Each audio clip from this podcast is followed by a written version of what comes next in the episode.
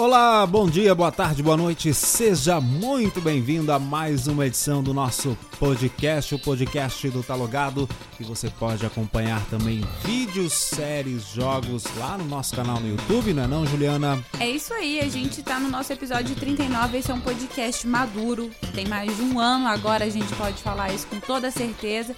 Então você que já conhece, a gente sabe que pode confiar nas nossas dicas, né? É isso aí, as nossas dicas são separadas minuciosamente, quase que não sai, mas saiu minuciosamente. E daí eu não repito mais, Juliana. Mas saiu com todo carinho, é isso que importa. Foi com muito amor de toda a nossa equipe para você aí que tá ouvindo a gente do outro lado. É isso aí, então se liga nas dicas que nós separamos hoje para você. Tem jogos, tem uma mostra de cinema e temos também série na Netflix, além da nossa entrevista e do nosso Desindica Bora elas? Partiu!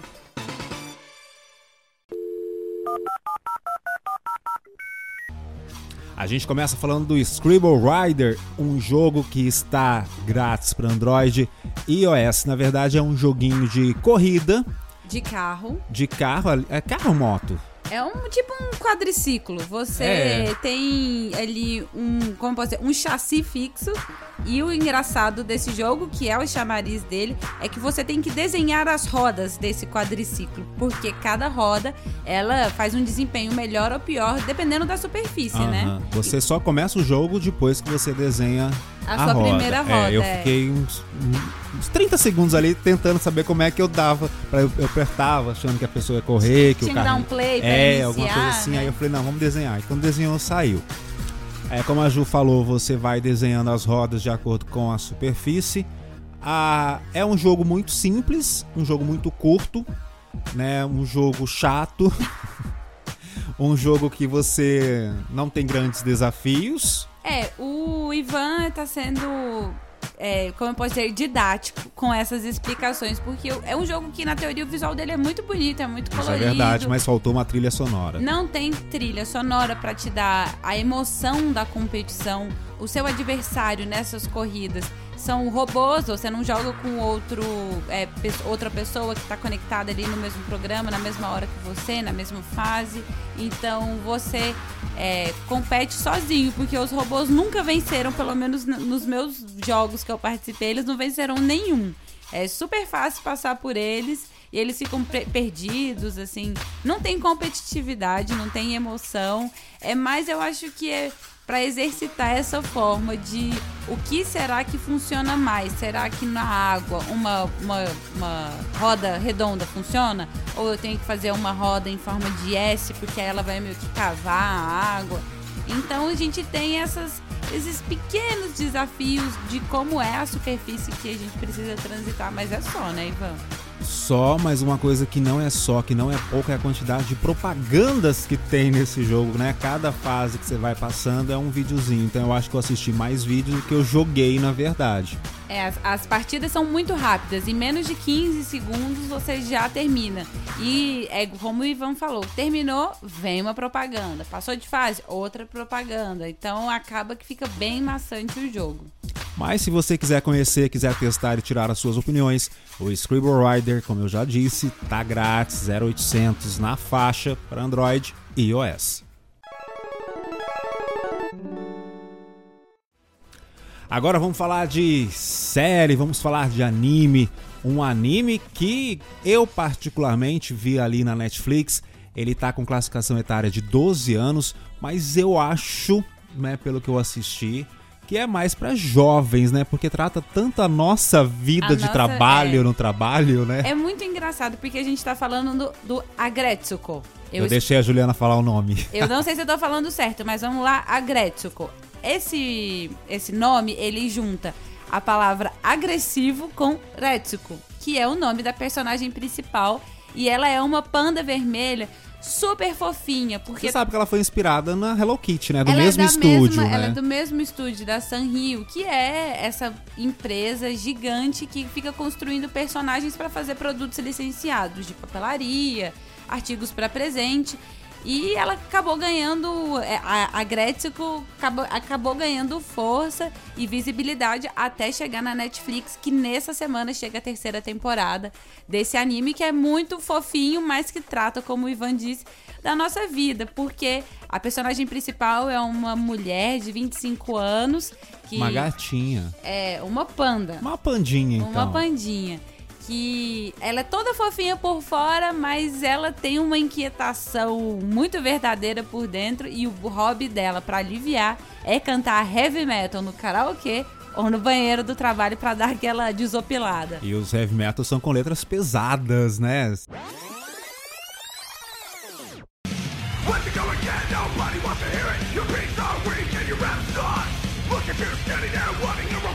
Here it comes back, a battle cry.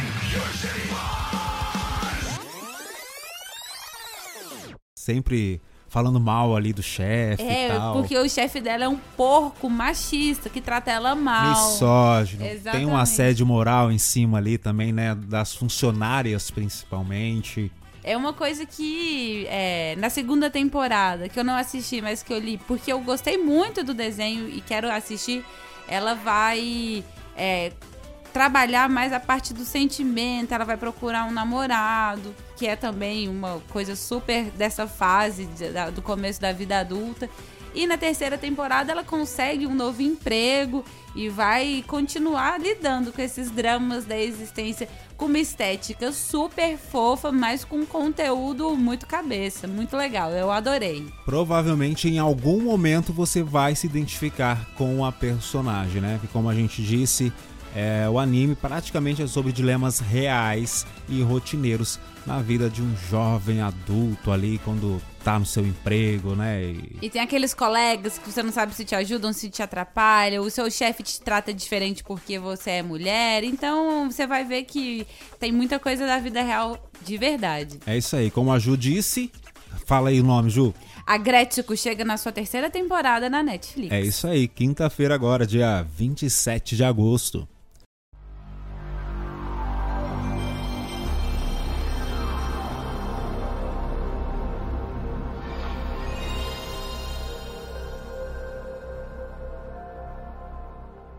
Vamos falar de mostra, vamos falar mais uma vez. Ultimamente a gente tem falado de bastante mostra, né? De cinemas na internet, agora nas versões online. E dessa vez a gente vai falar da mostra de mostra expressionismo alemão que está rolando dentro da Fundação Clóvis Salgado, do dia 28 de agosto até o dia 8 de setembro. Lá no YouTube é só você procurar a Fundação Clóvis Salgado, você procura a playlist dessa mostra, que tá com 13 ou são 12 filmes super legais, assim. Eu assisti um chamado Tartufo, porque o Metrópolis, que é talvez o maior chamariz, né, que é um filme de 1920 que até hoje a gente assiste e fica impressionado é, com toda a qualidade que foi feito. Ele foi um dos marcos também, né, foi. dessa era expressionista na É, o, o, expressionismo ele é um movimento muito forte porque no, ainda no começo do cinema ele começou a fazer filmes com uma identidade muito própria. A gente vê, por exemplo, a atuação dos atores são super exageradas, é, o cenário, como eram filmes sem muito orçamento, às vezes eram pintados à mão. É, tudo gravado interna, quase nunca tinha externa, porque, enfim, levar a, a, as câmeras dessa época para a rua era uma coisa muito difícil, eram, eram aparelhos enormes, então não tinha a facilidade de levar, fazer uma externa ali, fazer outra coisa ali. Geralmente era tudo no estúdio, um contraste de luz e sombra muito forte, assim, para dar aquela questão, aquele, aquela ambientação de uhum. pesadelo, de loucura, assim é para mostrar mesmo as, as sofrências do ser humano desde essa eles época. Eles trabalham bastante né? com essa recriação da imaginação humana também, né? Exatamente. E com temas assim que, como é logo depois da Primeira Guerra, que começou em 1914, se eu não me engano, e, essa, e esse expressionismo, esse movimento no cinema fica muito forte na década de 20, ele vai tratar esses, esses temas mesmo que ficaram por causa da guerra, como traição, é, loucura sabe, pesadelos, o, a, a, hipocrisia do uhum. homem. São temas muito profundos, trabalhados com uma atuação muito carregada. Eles começam. A, não, não são os primeiros, mas começam a trabalhar bastante aquelas coisas de plano fechado, assim. Uma história tá acontecendo e de repente tá mostrando ali o personagem de corpo inteiro, de repente tem uma câmera mostrando um caderno específico. O que será que aquele caderno vai adicionar para a câmera? E isso foi criando né, a linguagem cinematográfica aos poucos. E a gente trouxe um professor de cinema aqui da Universidade Estadual de Goiás, o Sandro, foi meu professor também na, na pós que eu fiz aqui na universidade, para falar um pouco desse movimento que tem fãs até hoje, muita gente grande produzindo, inspirado no expressionismo alemão. E eu vou te falar, eu ponho o fone ou aumento o som aí porque ele deu uma aula pra gente, viu? A mostra Expressionismo Alemão, que acontece através da Fundação Clóvis Salgado entre 21 de agosto a 8 de setembro, comemora o centésimo aniversário desta importante escola cinematográfica que se iniciou com o lançamento na Alemanha de uma obra vital para a compreensão e desenvolvimento do experimentalismo no cinema, O Gabinete do Dr. Caligari, de Robert Finn, de 1919-1920. Entre tantas obras de profunda importância, a mostra Expressionismo Alemão traz algumas pequenas preciosidades que você não pode perder. Entre elas, Vai aqui a dica de um filme com um profundo sentimento humano e que infelizmente vale até os nossos dias. A Última Gargalhada, de Friedrich Murnau, lançado em 1924, conta a história de um porteiro de hotel, já um pouco cansado pela idade, que é rebaixado de posto depois de décadas de devoção ao trabalho que exercia. É uma obra-prima, não só do modus operandi experimental no cinema, mas da própria estética expressionista em si, que já tinha um certo precedente histórico nas artes plásticas e na literatura.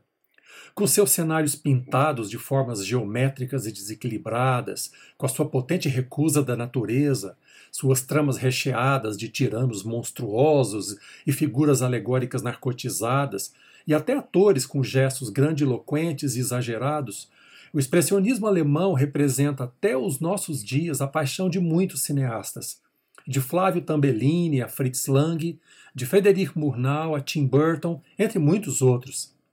Então, fica aqui a dica da Mostra Expressionismo Alemão no canal da plataforma YouTube da Fundação Clóvis Salgado entre 21 de agosto a 8 de setembro.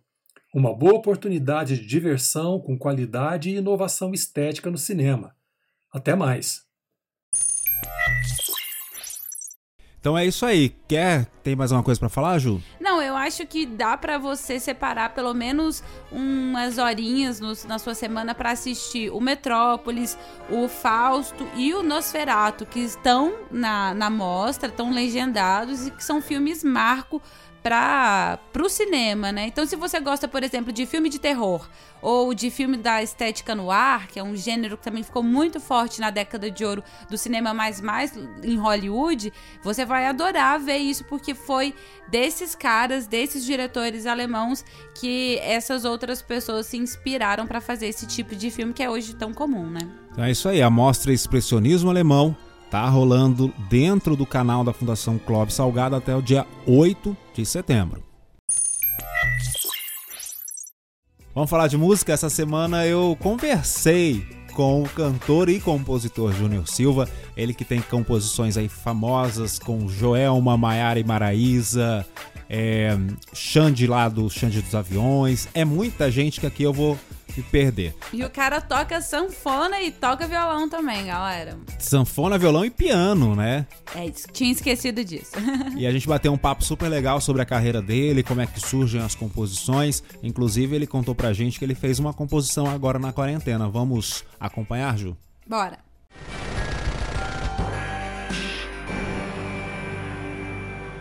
Seja muito bem-vindo, Júnior. Obrigado, meu irmão. Obrigado a todos aí da TV. Muito obrigado pelo convite. Estou muito feliz. Eu falei que eu já ia, é, né, sem delongas, bater papo com você, porque a gente tem muita coisa para conversar. Primeiro, eu quero saber dessa sua vinda para Goiânia, né? Você veio para Goiânia exatamente para trabalhar com o sertanejo, porque aqui é a capital do sertanejo? Isso, com certeza. Eu, eu sou do interior do Espírito Santo, chamo Imburana, é, é um distrito de Ecoporanga. E eu vim para Goiânia em 2014 e não deu muito certo, eu acabei voltando para minha cidade. E, e em 2016 eu voltei para cá de novo e já tem cinco anos que eu estou aqui compondo e cantando, graças a Deus, está dando tudo certo. Você se lembra com quantos anos você começou a compor? Olha, eu comecei a compor, acho que eu tinha uns 16 anos, mais ou menos, que comecei a escrever. Só que eu não sabia como é que funcionava o mercado da composição. Eu, para mim, eu, eu escrevia para mim mesmo, sabe? Uhum. É, aí, quando eu vim para Goiânia, eu fui descobrir, não, que as suas composições pode passar para outros artistas é, gravarem e tudo mais. E aí que eu fui saber mais ou menos como é que funciona. E hoje, graças a Deus, a gente tem música gravada aí com, com a Joelma, Mário Maraíza, Jorge Matheus, Gustavo Lima e entre outros, graças a Deus. É isso que eu ia te perguntar. Você se lembra qual foi o, arti o primeiro artista a gravar a sua música? Primeiro artista a gravar foi o Mário Maraíza. O Mário Maraíza, o primeiro artista a gravar minha música. É, na verdade, eles compraram minha música, mas aí depois não lançaram. E depois, a segunda vez, elas lançaram, que foi a Bebolito Shop 3, participação do Jorge Matheus. E como que é a sensação, né, da primeira vez que você ouve a sua música no rádio ou na voz de um outro cantor? É, eu fico muito feliz, é uma gratidão assim imensa e é, é, eu agradeço muito a Deus também, sabe? Porque é, não é fácil você conseguir chegar num artista, você fazer sua música, chegar num artista não é fácil e você escutar ela na rádio, na internet ou na rua, o povo todo cantando uma música que você escreveu dentro da sua casa. Isso é bem bacana, eu fico muito feliz e só tenho a agradecer. Você, nesse período de pandemia que a gente está vivendo, porque você tem uma carreira de cantor também, não só de compositor. Como é que você está fazendo aí, né, para atender a pedidos dos fãs? Nossa, então, eu fico aqui, eu tenho meu piano, eu tenho meu violão, faço uns videozinhos, posto lá no meu Instagram, é, às vezes faço uma live eu, eu, com a minha sanfona. Você falou aí da sanfona, né? Como é que você aprendeu a tocar sanfona? Porque sanfona não é um instrumento tão fácil assim, né? É, eu, eu costumo falar, tem que ser, tem que vir de Deus, né? É um dom, porque assim, é, meu, meu avô tocava sanfona, meus dois tios tocam sanfona, e eu ficava ali olhando todo dia que eles iriam tocar, eu ficava olhando assim, falei, rapaz, um dia eu vou aprender esse negócio. E aí eu adquiri minha primeira sanfona, eu tinha acho que 17 anos, quando eu tive a condições de ter uma, e aí eu fui aprendendo, aprendendo, aprendendo na internet também, e fui olhando alguns vídeos, vídeo aula, hoje eu toco aí, gravo sanfona também, você falou da internet. Qual que é a importância na, do cantor, né, para um cantor, das redes sociais hoje em dia? Porque antigamente você tinha que pegar seu CDzinho e ir em rádio em rádio, né? Hoje você é. posta ali. Isso facilitou muito para o cantor? Hoje ainda é assim também um dos meios bacana também para divulgar é ainda indo na rádio, levando CD, leva algum parceiro da cidade, isso ainda funciona bacana, né? Só que a internet ajudou muito a gente, né, cara? Hoje a gente. É, é, até uma música que eu fiz agora da quarentena, a gente gravou ela em três dias e já, já lançamos na internet o clipe e tudo. Ficou, foi muito rápido e chega nas pessoas muito rápido. Você falou que você fez a música em três dias. Uma curiosidade, como é que surge essa inspiração né, de fazer uma música? Como é que é esse processo de composição? Olha, é, é, vem da inspiração, na verdade. Às vezes eu tô, tô até tomando banho, vem uma ideia muito legal, eu desligo o chuveiro, vou lá no meu gravador, gravo a ideia, depois eu vou e faço. Geralmente é assim é que saem as melhores, né? As melhores ideias surgem assim. Mas às vezes a gente senta com algum grupo de composição, com um outro amigo, um, uma outra amiga, e senta num grupo e vai trocando, vai discutindo as ideias, um faz a melodia, outro dá o tema, outro fala alguma parte do refrão e a gente vai unindo, vai montando isso aí e surge uma música. É mais fácil compor sozinho ou em grupo, né? A gente percebe que nas composições sertanejas é sempre em grupo, né? Sempre em grupo. É, é assim, vai do. Como é que eu posso dizer? É, é, é muito relativo isso. Às vezes eu tô sozinho, eu tô, vem uma ideia tão legal que eu faço uma música assim em 20 minutos. E às vezes é, não, às vezes eu demoro, às vezes eu vou fazer, aí só sai o refrão, aí não sai mais nada. Eu levo para esse grupo e a gente vai desenvolvendo a ideia e é bem bacana. Então, é bem relativo. Essa música Minha Pequena que você compôs agora na, no período de pandemia, que você levou três dias, conta pra gente um pouquinho da história dela. Então, é, é esse momento que a gente vive hoje é, é um pouco triste, né, cara? Então, assim, eu resolvi falar, cara, por que não a gente fazer uma música, todo mundo isolado, fazer uma música da quarentena, mas trazer um pouco de alegria para o pessoal, para os fãs, para a galera. É, eu falei, vou fazer essa música da quarentena. Eu tava no banheiro pensando, tomando banho ali, veio essa ideia, eu salvei no celular e vim, fiz a música, corri pro estúdio, fiz, gravei aqui em casa mesmo, não uhum. saí do lugar não para gravar. Gravamos até aqui dentro do meu apartamento e ficou muito bacana. É Minha Pequena, tá no YouTube, é, Júnior Silva, música da quarentena lá. E você conseguiu, afinal de contas, levar a pequena para passar a quarentena com você? Rapaz, por enquanto não, mas nós vamos, vamos tentando buscar ela. Júnior, passa pra gente as suas redes sociais aí, para quem quiser né, te conhecer, te seguir, ouvir mais de você. Então, o meu é Júnior Silva, o Silva é com dois L's. Júnior Silva, Silva com dois L's.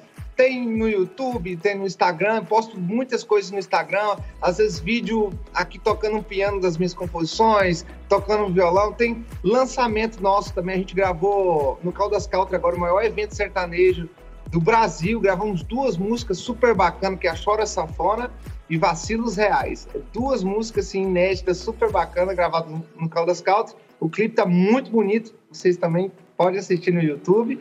E a minha pequena também, que foi gravada aqui em casa, que é um tema da quarentena, que é bem bacana a música também. Júnior Silva, acessa nós lá. Massa demais. Sucesso para você e quando acabar a pandemia a gente marca um encontro aqui no estúdio, viu, Júnior? Pô, eu, eu, eu, fico muito, eu vou ficar muito feliz. Eu quero mesmo, de coração. Eu quero ir tocar minha sanfona, poder tocar um violão, levar minha música aí para vocês. É isso que eu ia te falar. Traz a sanfona e um modão aqui. Ô, oh, combinado, combinado.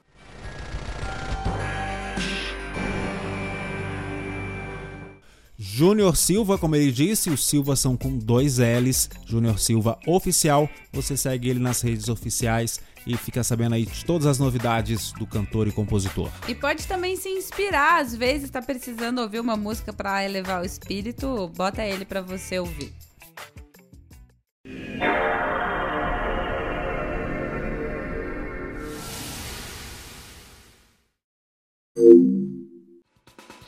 É isso aí.